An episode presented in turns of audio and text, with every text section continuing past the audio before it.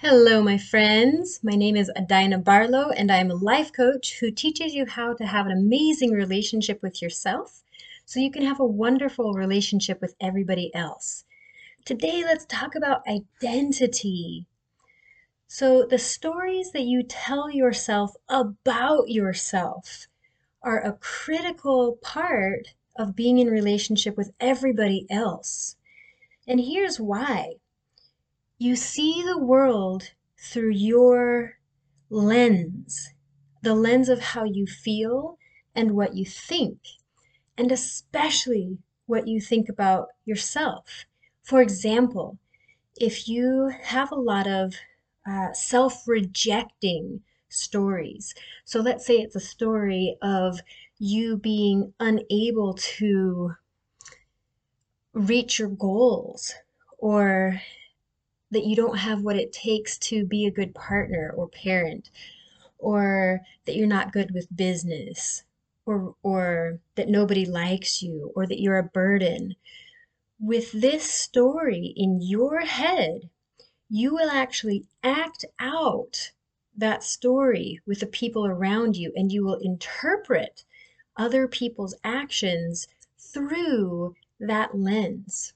So maybe somebody is treating you in a way that they think is supportive or that, that would tell you they love you. But if you have the story that you're unlovable, you will interpret their actions as rejection. And it doesn't really matter what they do if that's your story. So take a look at your story. Give yourself an inventory. And here's the thing is you get to choose your story. The stories that our parents had for us when we were kids, or our family members, our caretakers, our teachers, our society, those stories are default. And that's the ones that we carried forward. So now it's your job to audit the stories you have about yourself, your I am statements and stories again if it's if that's if that story is like i am unlovable that's not supportive to having healthy relationships. If that story is i am a healthy strong person that is totally supportive to a healthy strong relationships. So write down all of the things you believe about yourself. Write down your I am statements and don't filter it at first. You just want to take inventory. What are the things that you tell yourself most of the time? I am this, I am that. Write all of that down and then put a put a plus mark next to the ones that support the life you want to have, the relationships you want to have, and who you want to be. Put a minus mark next to those stories that do not support the life you want to have, the relationships, and who you want to be. And then come up with some more supportive stories. And remember, you get to decide. So, and, and your sense of reality is based around these stories. And and so taking the time to really inventory and audit your your stories and then practice. So I recently started reading the book Atomic Habits by James Clear. Highly recommend reading them. He talks about how habit formation is much more effective when you start with an identity. For example, I am a strong tone woman. When that's my identity, my actions will be I exercise every day, I lift weights or do some kind of calisthenics or resistance exercise. I monitor my my nutrition so that I'm toned. Um, and and those habits will reinforce like the actions will reinforce that identity and at first it'll take some work it'll take practicing and intentionally doing those habits.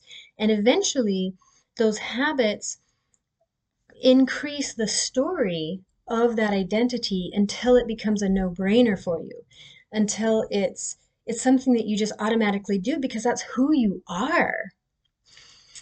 If, on the other hand, I'm sort of unconsciously believing I am, um, I don't have what it takes to be strong, what I'm going to unconsciously do is is sit around instead of working out or maybe I'll run instead of do resistance training or um, or maybe I'll just watch TV. Anyway, the the actions I do will reinforce that identity that I am that I don't have what it takes to be strong.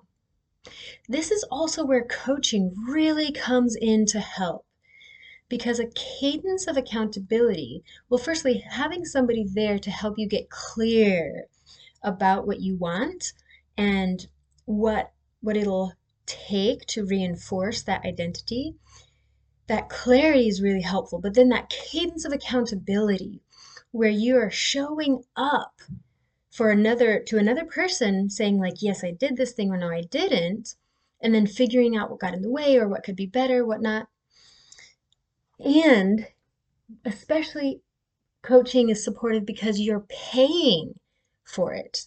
You are putting your money and time on your dreams and your goals.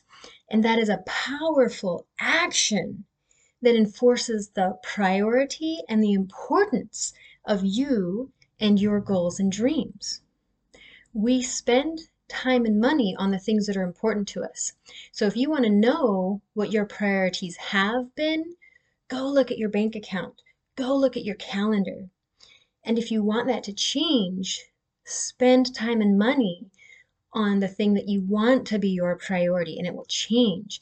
And that's part of the action that you take that reinforces the identity you want. So let's say, like when I wanted to to change and become a strong woman, I went and hired a personal trainer.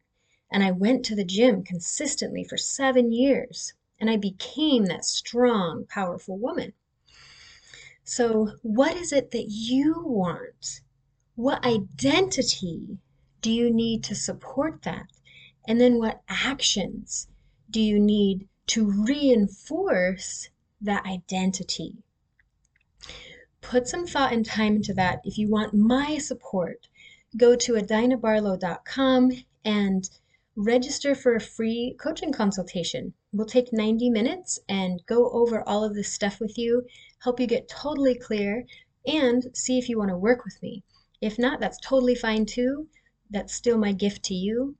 But thank you so much for doing the work of developing a supportive, loving relationship with yourself because it really does make a difference for everybody around you.